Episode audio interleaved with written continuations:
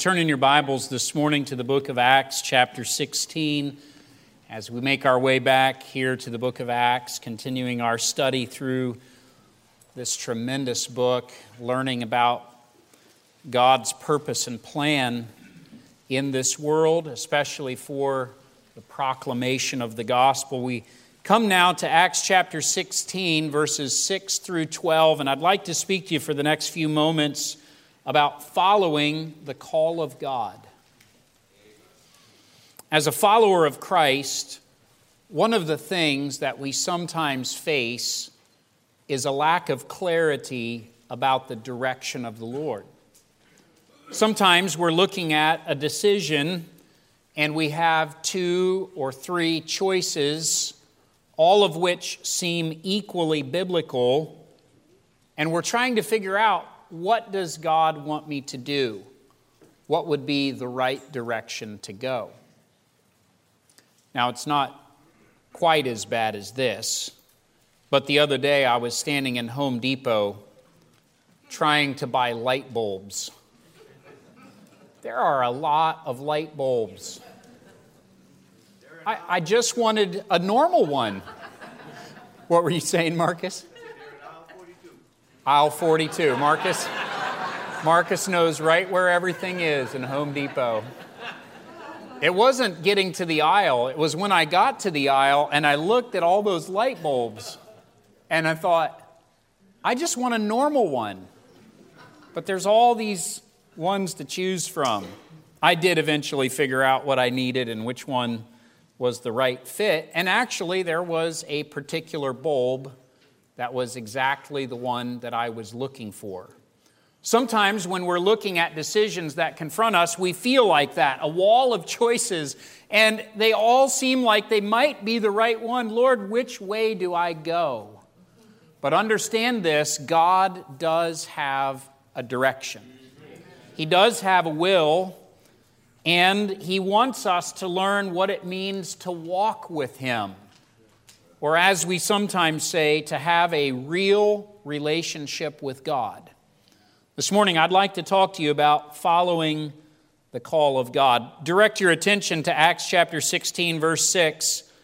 Now, when they had gone throughout Phrygia and the region of Galatia, and were forbidden of the Holy Ghost to preach the word in Asia, after they were come to Mysia, they essayed to go into Bithynia, but the Spirit suffered them not. And they, passing by Mysia, came down to Troas, and a vision appeared to Paul in the night. There stood a man of Macedonia and prayed him, saying, "Come over into Macedonia and help us." And after he had seen the vision, immediately we endeavored to go into Macedonia, assuredly gathering that the Lord had called us for to preach the gospel unto them. Therefore, loosing from Troas, we came with a straight course to Samothracia, and the next day to Neapolis, and from thence to Philippi, which is the chief city of that part of Macedonia and a colony, and we were in that city abiding certain days. Some thoughts about following the call of God. Of course, we've been following along with the story of the Apostle Paul and how God has brought him to this place. We know that where he's located in the beginning of this passage is an area where he and Barnabas had labored faithfully and successfully in the work of the gospel. There had been souls saved and disciples had matured, and churches had been established, and pastors had been left in those churches, and the work of God was continuing on in this region, despite the fact that Paul and Barnabas had gone away for a little while. Now Paul has come back. He's brought with him Silas, and Timothy has joined the team, as we noted a couple of weeks ago. Timothy is from this region, from this area, and most likely a part of the fruit of Paul's ministry in this region. But now as they come into this place, as we just read in our text, it seems as if God is not wanting them to stay in this place. but that God has something different for them to pursue, which, of course, he does. And we know the rest of the story. But I want you just for a moment to feel the perplexity of the Apostle Paul and the perplexity that you might feel as you think that you're doing the will of God and you think you're in the right place. But time after time, the message that you're getting from the Lord is not here, not now, somewhere else, stay tuned. And that is an uncomfortable feeling for us as believers when we're attempting to follow the call of God, but it's unclear. Lord, what do you want me to do? So how then should we follow the call of God? I want to give you this morning 4 practical thoughts about following the call of God. Notice with me, first of all, in our text that if we are to follow the call of God, you and I must be faithful in God's known will. We must be faithful to do the things that God has clearly communicated to us are His will. So many times we're puzzling over what I might refer to as the unknown or the mysterious will of God, the sense of what is out there in the future, and we're trying to figure out what we ought to do when God has told us some things that we ought to be doing and we are just neglecting those. Don't expect God to show you what is ahead if you're not doing the things that you know you ought to be doing. We need to be faithful in God's known will. In this case, in our text, Paul and his team of laborers were operating on the basis of God's direction for them. They had left from the church in Antioch. They had come into this region where Paul and Barnabas had labored before. It was natural for them to go to the place where they had been before and pick up where they left off. There's nothing wrong with that. At this point, God hadn't given them any other direction. So Paul said, well, I know that I'm called to preach. I know that I'm supposed to be preaching the gospel to Gentiles. I know that we encountered many Gentiles in this region before, and I know there's places where we haven't preached yet. So it makes sense for us to go back to the place where we were before, to establish those churches and those believers, and then to strike out from there preaching the gospel. Of course, in this pursuit, they had the blessing of the church in Antioch who had sent them and commended them to the hand of the Lord. So they were going with the confidence that they were in God's will. But notice, they weren't exactly where God wanted them to be yet. But they were not at this point violating God's will. They were doing the things that they knew they ought to do. Now, I say this, and it ought to be obvious to us, but I say this because it's such a common thing for us to say, well, I don't know God's will, so while I'm waiting for Him to reveal His will to me, I'll just go ahead and do the things that I want to do. But that's not fitting for us. It's not fitting for us as children of God to pursue our own plans and designs and desires and will while we're waiting for God to direct us. That's the wrong pursuit. You ought to be doing the things that you know God wants you to do. I could give you a whole list of them, but some of them that I think are fitting for us to consider this morning. For instance, you should obey the gospel. It's ironic to me how often unsaved religious people are searching for the will of God. And they say, Pastor, I'm perplexed about what God wants me to do. I can say with absolute clarity, what God wants you to do is obey the gospel. If you're not saved today, if you've never trusted in Christ, if you've never repented of your sin and believed on Jesus Christ, then the clear will of God today is for you to be obedient to the gospel message, for you to turn from your sin and grab a hold of Jesus Christ by faith and trust in Him. That is God's will. It's foolish for you to try to figure out God's will for the future when you've not settled the matter of your soul. You're concerned about temporal things when you ought to be concerned about eternal things. Right. This morning, there is nothing more important for you than that you ought to make sure of your relationship with God. You ought to obey the gospel. You say, well, what else is clear in the Scriptures? Well, the Scripture is clear that you should be a faithful member of a New Testament church. God wants you to be a member, and He wants you to be plugged in. That means faithful in attendance and service in a New Testament church. And if you're a believer and you know you're saved, but you're not in that place, if you're not being faithful in that, then it's going to be difficult for you to figure out God's will, because you're neglecting something that God has said is so plain in the Scriptures. It's so clear that this is what God wants you to do.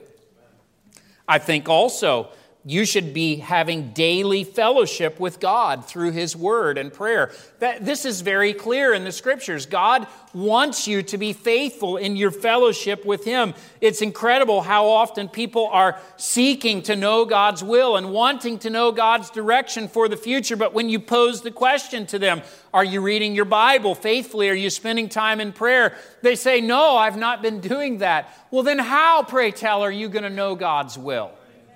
If you never talked to your wife, how would you know what she wanted at the grocery store? How would you have any idea what her desires are for something if you never even spoke to her? And in the same way, as a believer, if you never fellowship with God, why would you presume to know God's will? You're not even communicating with Him for Him to be able to tell you. So these are things that are very clear. Along with this, you should be pursuing sanctification in your life. It's God's will that you would be sanctified, that you would be living a holy life. This is very clear in the Scriptures. And if you're eschewing holiness and running away from God's principles for your life, then why would you be talking about knowing God's will? You're in disobedience to something that is clear. I think also, you say, well, I want to know God's will. You should be, here's something that's very plain, you should be sharing the gospel with unbelievers who are around you. Wherever you are, whatever your circumstances in life, it's clear in the Scriptures, God has called us to be witnesses. He wants us to go with the gospel. And this is an area where we can be investing and we can be seeking and asking God to give us opportunities and looking for those opportunities and then capitalizing on them. And this is part of God's known will. I think it's clear that if you have a family, if you're a husband or a wife or a child, if you are a father or a mother, then God has given you some very clear family responsibilities that you should be fulfilling. These are not mysterious in any way. It's very clear what God wants you to be doing. He's lined it out in the Scriptures. He's told you exactly what you ought to be doing. Do you see what I mean when I say there are things that are plain and clear about the will of God? They're not mysterious at all. And sometimes we're worried about the future and where God wants us to go, but we're not doing the basic things that we ought to be doing. All right, so understand this. Before you can follow the call of God, you need to be faithful in God's known will. This is a good place to invest your energy and your time in doing the things that you know to do. In fact, I've heard it said before, and I think it bears repeating, when you don't know what to do, do the things that you know to do. There's a long list of things that you know you ought to do. Maybe you're perplexed about something in your life. You say, I just don't know what to do. Then at least do the things you know to do. And trust that God will give direction in the things that you're unsure about. All right, so first of all, be faithful in God's known will. But second of all, we see what happened in this text. As you are following the call of God, expect, don't be surprised when God closes some doors. Expect it. Now, I'm going to talk about why this is in just a moment, but look there in verse number 6. It talks about the path that Paul and his team pursued. Now, when they had gone throughout Phrygia and the region of Galatia, and so where it's talking about, if you can picture Asia Minor, the country, what we call Turkey today, this is right in the central part of Asia Minor. And so they were right there in that area. This was an area where the gospel had been preached already. There had been some things that had taken place there already. Then it says they were forbidden of the Holy Ghost to preach the word in Asia. And Asia is referring to the larger region that surrounded them when they were here in the central part of Asia Minor. And the Holy Spirit is saying to them, no, this is not where I want you to be. So then notice in verse 7, they came to Mysia. So this is a region up on the northwest side of the country of Turkey today. It's up along the coast there. And so they had come into this area of Mysia, and they essayed, or that means they attempted, they tried to go into Bithynia, which is over towards the east, and it's the region that would border onto the Black Sea today. So they had, Paul had a plan. He thought, well, I'm going to try to go to the north. I'm going to try to go to the west. I'm going to try to go to the east. But what you notice is that time and time again, as they tried to follow the will of God, God said no. The word assayed that is used there in our text in verse 7 is kind of interesting. It means to prove something or to put something to the test. So it has this idea, because of the use of this word, it has the idea that Paul was unsure of exactly where God wanted him to go. So he looked at the possibilities and he said, well, let's try to go here. Let's try to go here. Let's try to go here. And he was trying to find, where does God want us to go? Now, all along, as they're going in these places, they're preaching the word to anyone who would hear, but they needed to know exactly where God wanted them to be. You may have heard it said before, the only call to the ministry that you need is the Great Commission.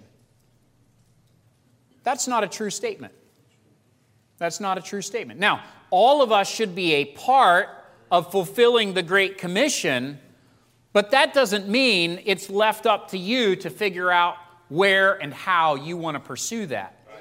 God has a specific direction and will for your life. As we see clearly in this passage, there were some places where the Holy Spirit said, no, not here. Not here. Now, why would the Holy Spirit close some doors? And why should we expect the Lord to close some doors? Let me suggest some thoughts to you. First of all, I believe the Lord will close some doors because you and I are finite creatures. We have limitations. Unlike God Himself, you and I are limited in time, space, and energy. We don't have the ability to be everywhere at the same time. We don't have unlimited strength or energy to be able to do everything that needs to be done. The truth is, if I were to bring a globe up here and show you a picture, a representation of our world, you would be astounded if you thought for even a moment about the major cities that are contained within that map, about how many billions of souls are represented by those land masses as people living in those areas. And you say, well, you could just go anywhere and preach the gospel, and that is true. Wherever you go, you'll find people who need to hear the gospel. There's no doubt about that. But we also understand that as finite creatures, God wants us to invest our lives wisely. Amen. He wants us. He has a particular purpose and plan for us. And so God wants us to be in a specific place. He wants us at times to be dealing with specific persons that He wants to direct us to.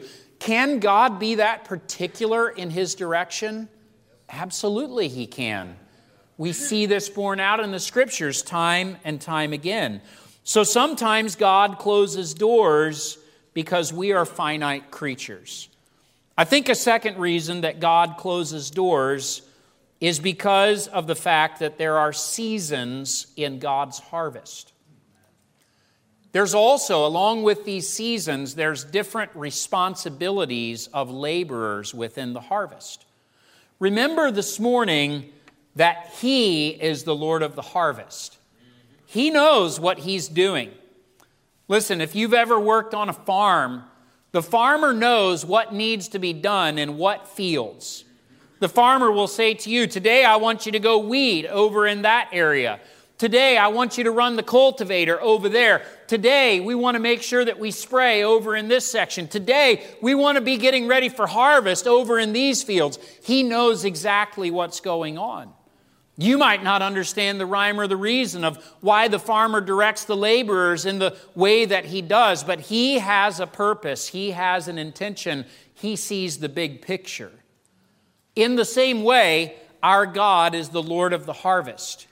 He knows what is going on in different parts of the world, in different parts of the harvest. He knows what's going on in people's lives, and He is busy directing us into the places and to the people where He is at work.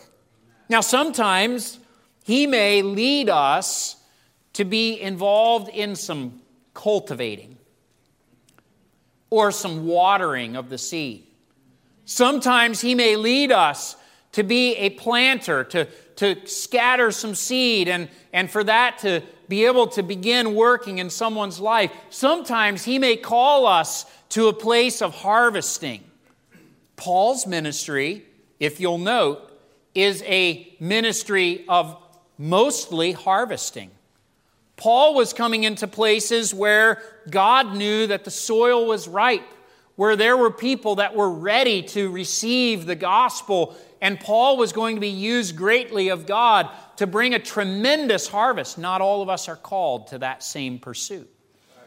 Now, what's interesting is the area where the Holy Spirit forbid Paul to preach was an area where there would be much taking place at a later time. But this was not the right time. This was not the focus that God wanted Paul to put his attempts and energy into. God was closing a door. In fact, God closed many doors. Verse 7 says this, but the Spirit suffered them not. That means the Spirit did not allow them to go into those places. The Spirit closed off those places of ministry. Sometimes people ask me, Pastor, have you ever felt a burden or a call to some other place? Do you want to know the truthful answer? Every place I've ever been.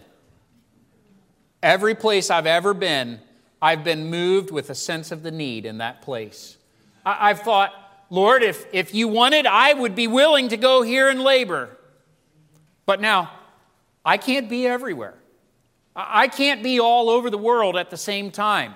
I don't have a private jet to go back and forth between places. I've got to be in a specific place. So I know this clearly. This is where God wants me right now. This is the ministry that God has for me at this moment. I know that. But that means I can't be everywhere else at the same time. You see, the Holy Spirit was directing Paul, and he is capable of closing those doors. You might ask, how did he close those doors? The text does not tell us how he closed those doors. Some surmise that perhaps those doors were closed through some difficulty or some trials. This is not to suggest that any time we run into difficulty or trials, it's God's will for us to move. But it is to suggest that sometimes we can encounter significant difficulties which make it impossible to continue laboring in that place for that time.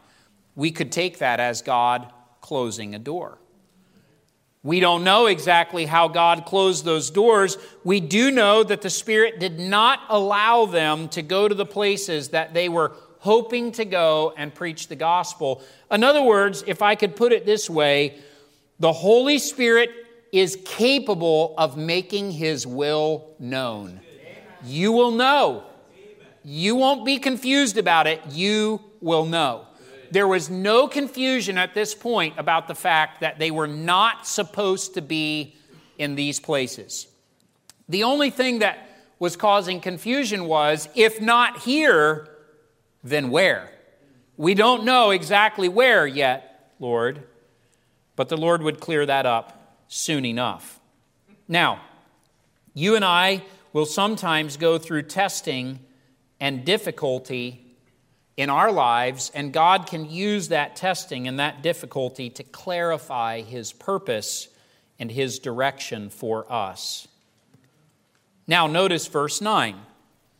So there are some doors that are closed. They're attempting, they're doing the things that God wants them to do, and God is closing doors seemingly every time they attempt to go, okay, let's go this way. Nope. Let's go this way. Nope. Let's go this way. Nope.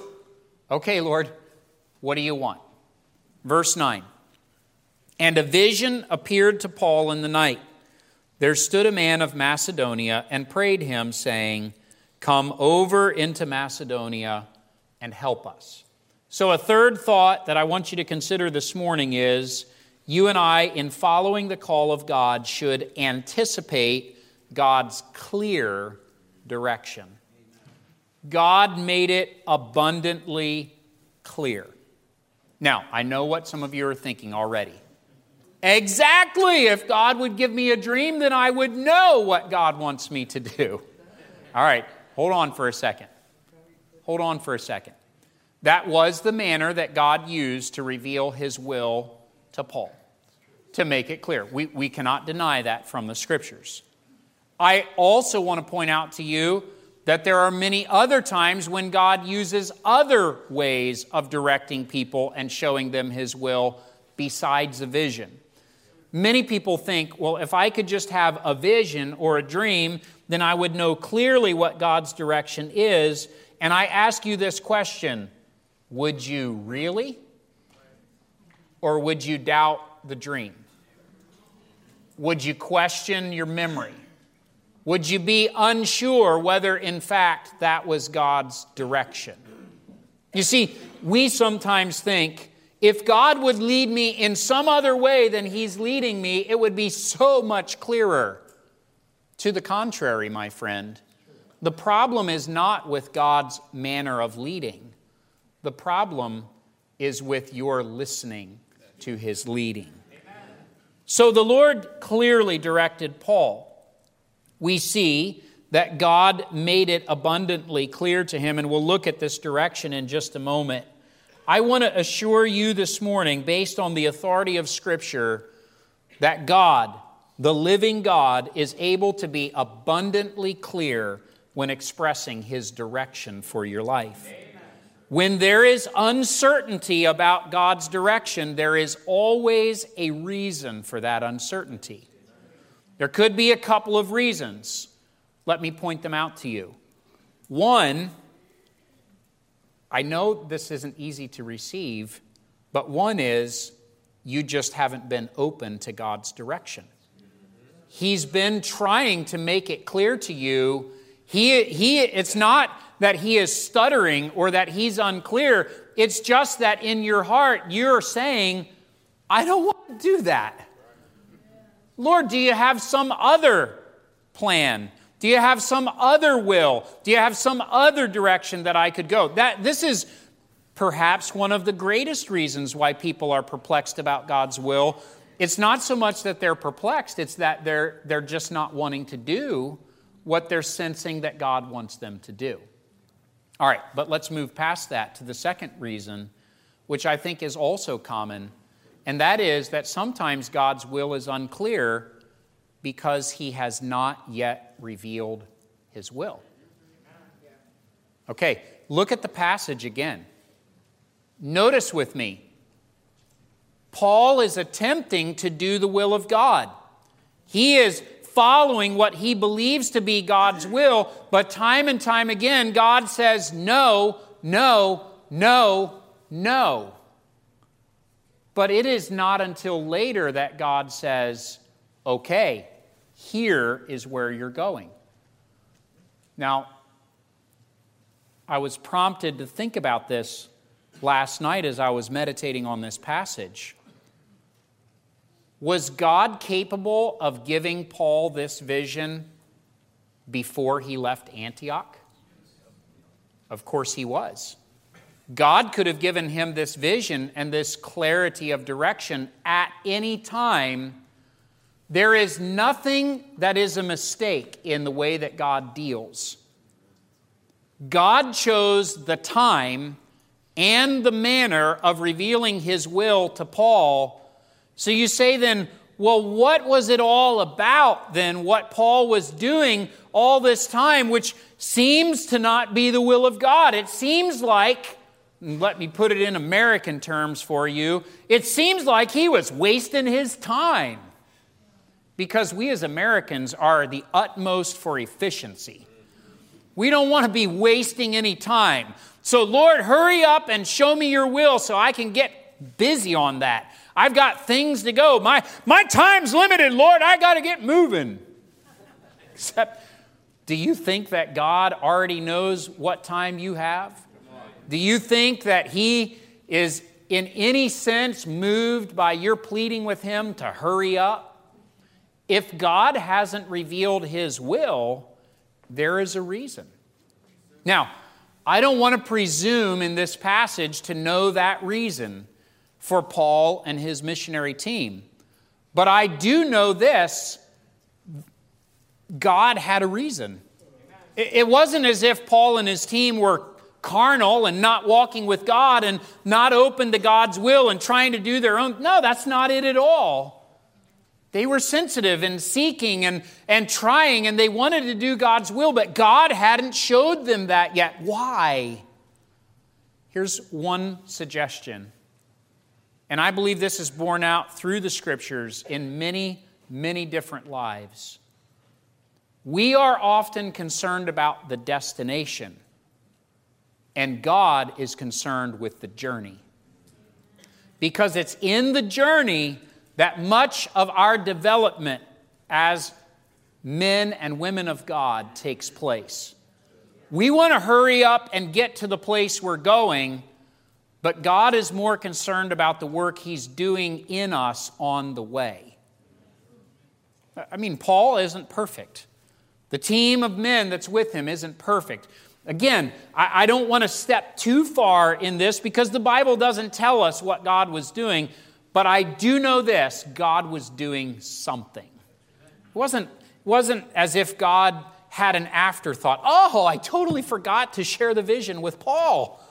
Oh, he's been trying to go to all these places, and oh, wow, I totally forgot to tell him what was up. Of course not. God didn't make a mistake. God knew exactly what He was doing. Can I assure you of something else? God knows exactly what He is doing with you. You may be perplexed. You may be confused, but God is not confused. He has a purpose and He has a plan, and it could just be that in this time of waiting, He is trying to do something very particular inside of you. So what is this new direction? Well, in verse 9, it's clear. There's a man from Macedonia who appears. Since the time I was a kid, I've always wondered, how did he know it was a man from Macedonia? Did he have a name tag from Macedonia? I don't know. The Bible doesn't tell us, but somehow he knew. Maybe it was how he was dressed, the language he was speaking. Maybe it was someone that he knew that was from Macedonia. And when he saw him, he recognized immediately, this guy is from Macedonia. That's where God wants me to go. Macedonia is a region there in what we call today Europe. But it's obvious in the text that Paul knew this was a man of Macedonia. And this man came and he said to Paul, come over into Macedonia and help us. Help us. There was a clear need for the gospel to be preached in Macedonia. I want you to ask the question this morning, where are the people who need spiritual help? Where are the people who are seeking the truth of God and want someone to show them? Where are the people who are saying, come over and help us? Because that could have something to do with the will of God and the call of God. Now, not everyone who is in need is aware they have a need or open to that need being addressed. In this case, God is leading Paul in a very particular direction. I was reminded of Matthew chapter 9, verses 36, 37, and 38, when the Scripture, speaking about Jesus, says, "But when he saw the multitudes, he was moved with compassion on them, because they fainted and were scattered abroad as sheep having no shepherd. Then saith he unto his disciples, The harvest truly is plenteous, but the laborers are few. Pray ye therefore the Lord of the harvest that he will send forth laborers into his harvest." Could I ask you a question this morning? Is the harvest still plenteous? Amen. Is there still a need for laborers? Amen. Ought we to be praying for laborers to be sent into the harvest? Ought we to be talking to the Lord of the harvest about where we ought to go and where others ought to go? Lord, would you call people into the harvest? Amen.